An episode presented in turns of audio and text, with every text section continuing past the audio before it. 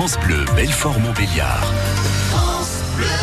7h17, cette semaine, France Bleu Belfort-en-Bélière vous propose de revivre les événements qui ont marqué l'année 2018. Et ce matin, on se penche sur l'élection législative partielle de la première circonscription du territoire de Belfort.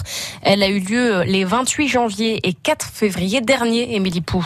Oui, les 48 000 électeurs de cette première circonscription étaient appelés à revoter puisque la première élection, celle de 2017, avait été annulée à cause de faux tracts distribués à l'époque par l'équipe de Yann Boucard, le candidat des Républicains.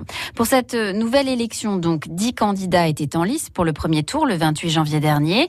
Yann Boucard arrive à l'époque largement en tête avec 39% des suffrages, devant Christophe Grudler, le candidat modem La République en marche, qui obtient lui 26,7% des voix. Christophe Grudler, qui à ce moment-là ne s'avoue pas vaincu. Je suis qualifié pour le deuxième tour face à M. Boucard, et donc ça va être la revanche du mois de juin. Donc on va maintenant prouver qu'on peut gagner comme ça et sans tricher. L'avantage d'être deuxième, c'est que ça permet de mobiliser tout le monde. Et maintenant, la deuxième partie, c'est de gagner dimanche prochain, et on va se donner largement les moyens d'y arriver. Un premier tour sur fond d'abstention record, près de 70%, avec également le FN qui perd 10 points par rapport à la première élection, et surtout l'effondrement, la claque du Parti socialiste représenté par le jeune Arthur Courty, qui obtient seulement 2,6% des voix.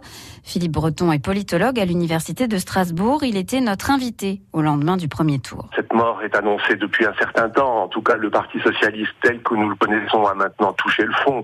Je crois que 2% pour un parti qui était encore l'an dernier, il y a quelques mois, un parti de gouvernement avec une très large majorité. Faire 2%... à Belfort, c'est un signe qui, évidemment, ne trompe pas.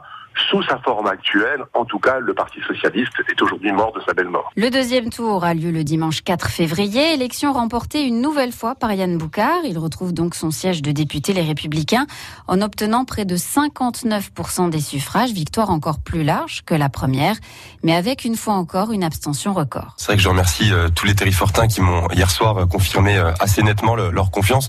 Alors, je suis très satisfait du score parce qu'effectivement, il confirme largement mon élection, mais comme je vous le dis, il faudra travailler sur l'abstention à l'avenir, parce que c'est jamais satisfaisant en démocratie qu'il y ait 7 électeurs sur 10 qui choisissent de rester à la maison. À noter que ce week-end-là avait lieu une autre législative partielle dans le Val-d'Oise, une élection remportée aussi par les Républicains face à un candidat à La République en marche. Et demain, on reviendra sur la météo exceptionnelle de cette année 2018, marquée notamment par un long épisode de sécheresse chez nous, Florent. France Bleu, Belfort-Montbéliard.